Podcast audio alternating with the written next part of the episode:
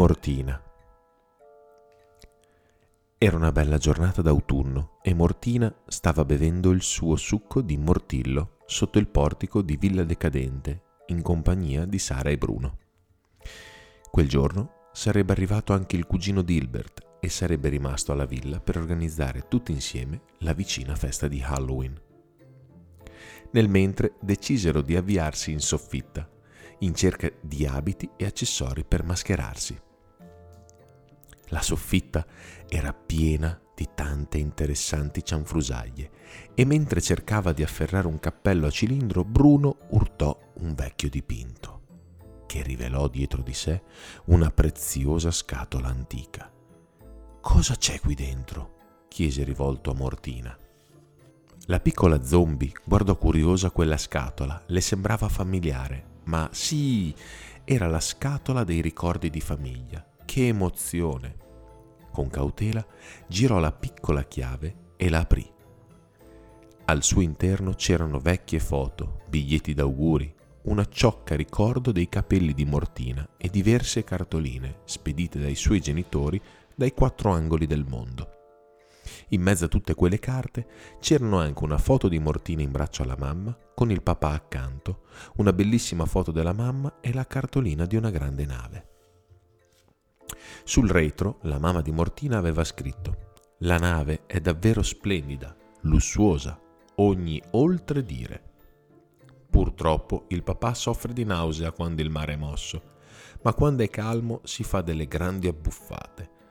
Ci manca molto la nostra bambina, le mandiamo un bacio con la promessa di tornare presto, mamma e papà.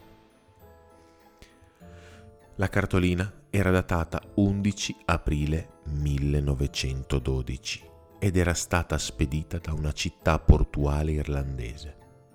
Non trovarono niente di più di recente. Quello doveva essere stato il loro ultimo viaggio, ma il nome della nave non era più leggibile. Mortina si alzò improvvisamente, con lo sguardo scintillante di quando le si accendeva un'idea. Sapete, vorrei provare a scoprire finalmente dove sono finiti i miei genitori, esclamò. Non so molto sul loro conto, ma adesso insieme a voi sento che posso farcela a scoprire qualcosa, concluse speranzosa.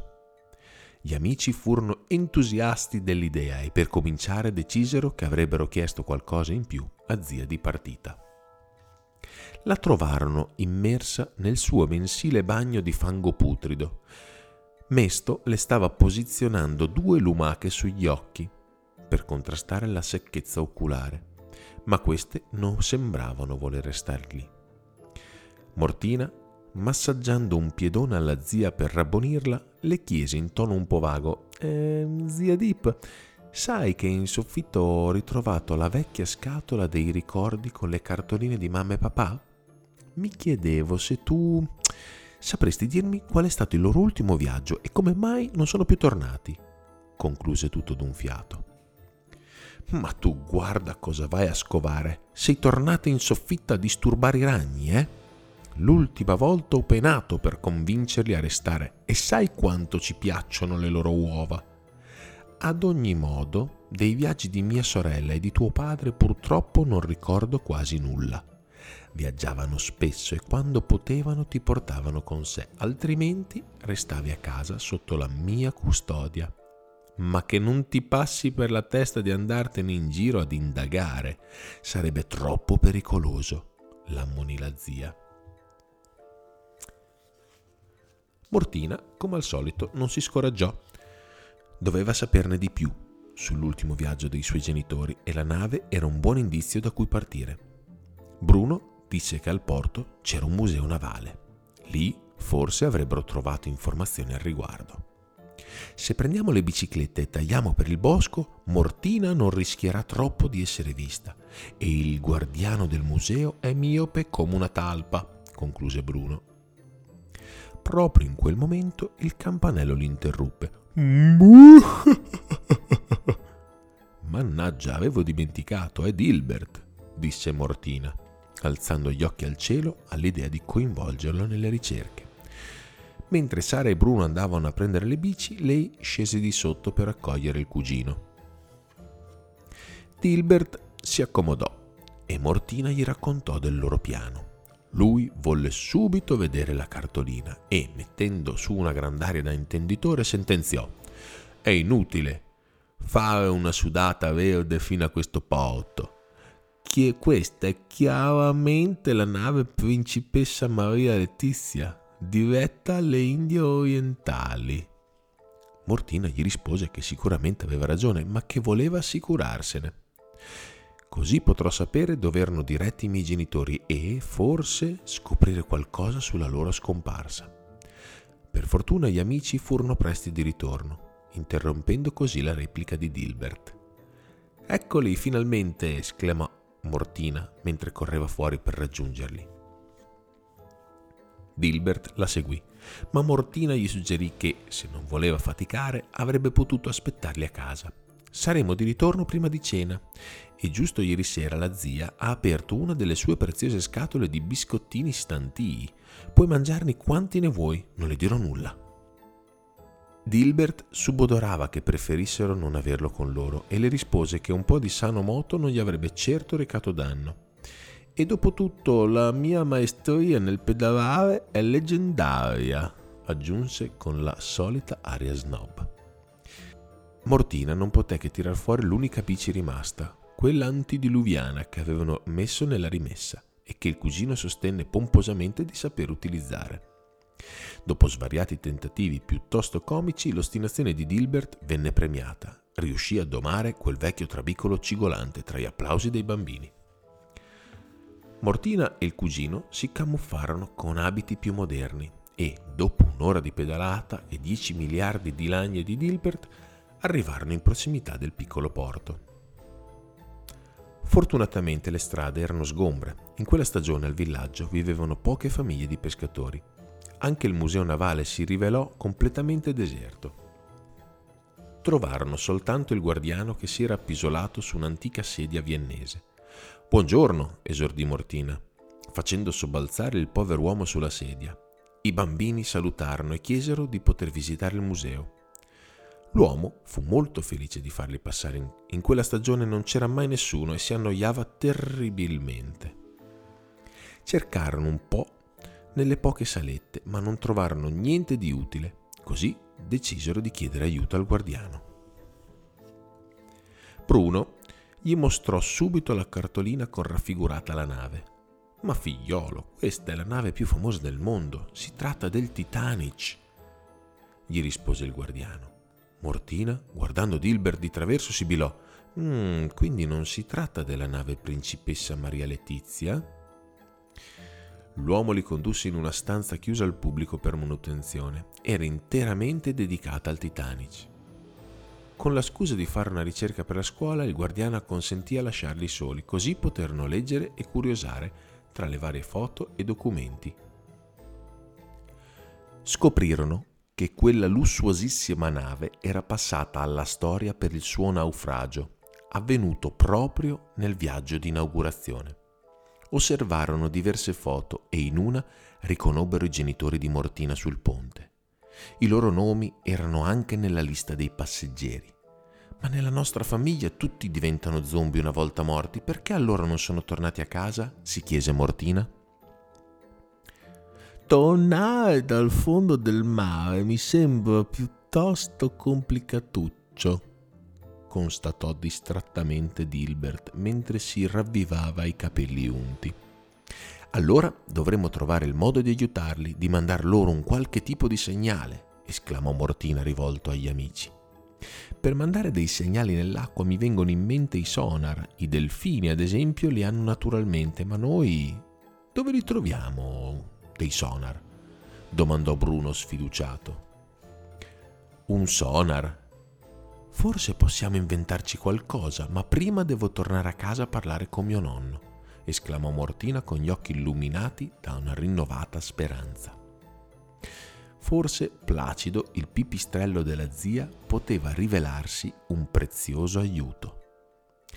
Rientrati a Villa Decadente, Mortina salutò gli amici e lasciò un estenuato Dilbert in compagnia dei pasticcini stantii per andare a parlare con il nonno. Lo trovò come al solito nella sala. Nonno, potresti raccontarmi come mai Placido è così speciale per noi? Il nonno, alzando gli occhi dal suo libro, esclamò Oh, il buon vecchio Placido? Lui e la sua famiglia sono con noi da tantissimi anni. A differenza di tutti gli altri pipistrelli dotati di sonar per orientarsi e trovare le prede, Placido e la sua specie hanno qualcosa in più il loro è un vero e proprio sesto senso. Riescono a comunicare con noi zombie e fantasmi e in caso di pericolo ci proteggono creando una sorta di barriera che ci rende temporaneamente invisibili agli umani. È così che zia di partita ogni tanto sgattaiola furbescamente in città a comprarsi un nuovo cappello, disse il nonno facendole l'occhialino. Mortina era entusiasta, ora la sua idea sembrava realizzabile. C'era bisogno però di tutto l'aiuto di Mesto. Mortina lo trovò in biblioteca alle prese con un rompicapo cinese. Mesto, pensi che sia. pensi che mm, sarebbe possibile costruire un sonar acquatico per zombie utilizzando le capacità speciali di Placido? E gli spiegò nel dettaglio la sua idea. Mesto, dopo aver rimuginato su per qualche minuto, si mostrò ben disposto e orgoglioso di mettere alla prova la sua ingegnosità si eclissò per un'oretta perdendosi tra i libri, dopodiché spedì Mortina a prendere una bizzarra accozzaglia di materiali necessari alla costruzione dell'improbabile aggeggio. La radio della zia Dip, il vecchio corno acustico gigante del prozio funesto, il casco da immersione di nonno Feretro, il moderno microfono del prozio funesto, coperchi e pentole della cucina di zia Dip, vari cavi elettrici, due patate belle grosse. Mesto lavorò in gran segreto tutta la notte e la mattina dopo. Insieme agli amici di Mortina tornarono al porto per collaudare lo strambo marchingegno. Immersero Placido con l'idrofono modificato da Mesto, mentre vari cavi sbucavano fuori dall'acqua connettendosi alla parte per la ricezione dei suoni che utilizzava anche le patate e il corno del prozio. Placido iniziò a emettere i suoi segnali e tutti si misero in paziente ascolto nella speranza di captare una risposta. Passarono ore, ma dal mare nessun segno, niente. Tornarono anche nei giorni successivi e per ore Placido emise il suo segnale, ma non ottennero alcun risultato. Con il trascorrere dei giorni, le speranze di Mortina diminuirono e decise a malincuore di sospendere l'esperimento.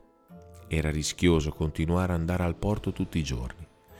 Sara e Bruno riuscirono a tirarla su di morale, parlando dell'imminente festa di Halloween. Quella era l'unica sera in cui Mortina poteva girare liberamente senza il timore di essere scoperta. Si diedero appuntamento per l'indomani a Villa Decadente e da lì via tutti imparata al villaggio. Quell'anno poi sarebbe stato memorabile, anche zia di partita aveva deciso di partecipare fingendosi in maschera. Era completamente in subbuglio, in un misto di agitazione ed eccitazione. Erano decenni che non usciva senza la minima precauzione. Alle 17 in punto del giorno di Halloween il campanello emise il suo ululato. Uuuh! Mortina e la zia si precipitarono ad aprire la porta agli amici, ma... Sorpresa! Il vano della porta incorniciava due zombi dall'aria stropicciata, tutti bagnati e cosparsi qua e là di residui marini. Erano mamma Cerea e papà Tristo. Mortina, finalmente siamo tornati! esclamarono con le braccia tese per abbracciare Mortina, che lì per lì era rimasta senza parole, con la bocca spalancata e gli occhi ancor più a palla del solito, in un turbinio di emozioni. In un groviglio di abbracci, baci e carezze, la felicità di Mortina esplose come una supernova e fu una gioia totale, cosmica. Non riusciva e non voleva staccarsi più dalle loro braccia, quasi temesse che sarebbero spariti di nuovo come fanno i sogni al mattino. Il suo piano aveva funzionato, Mesto era stato un genio, gli amici un aiuto fondamentale e finalmente i suoi genitori erano di nuovo lì con lei.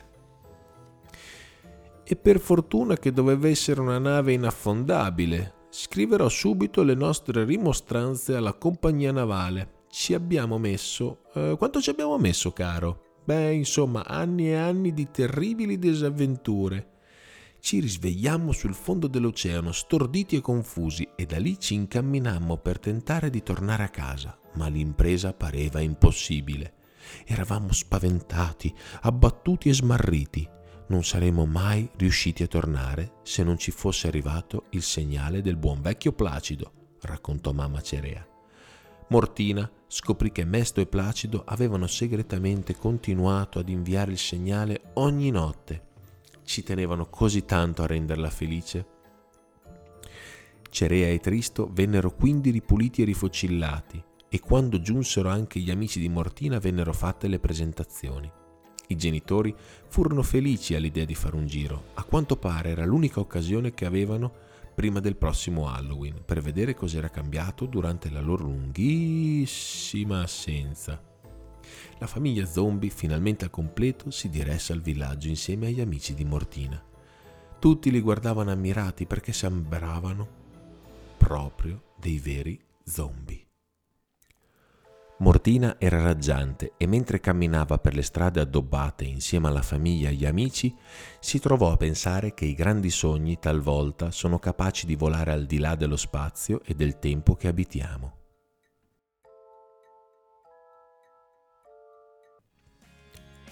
Spargi la voce, le favole dell'unicorno ti aspettano e aspettano anche i tuoi amici. Digli di seguirci su Spotify.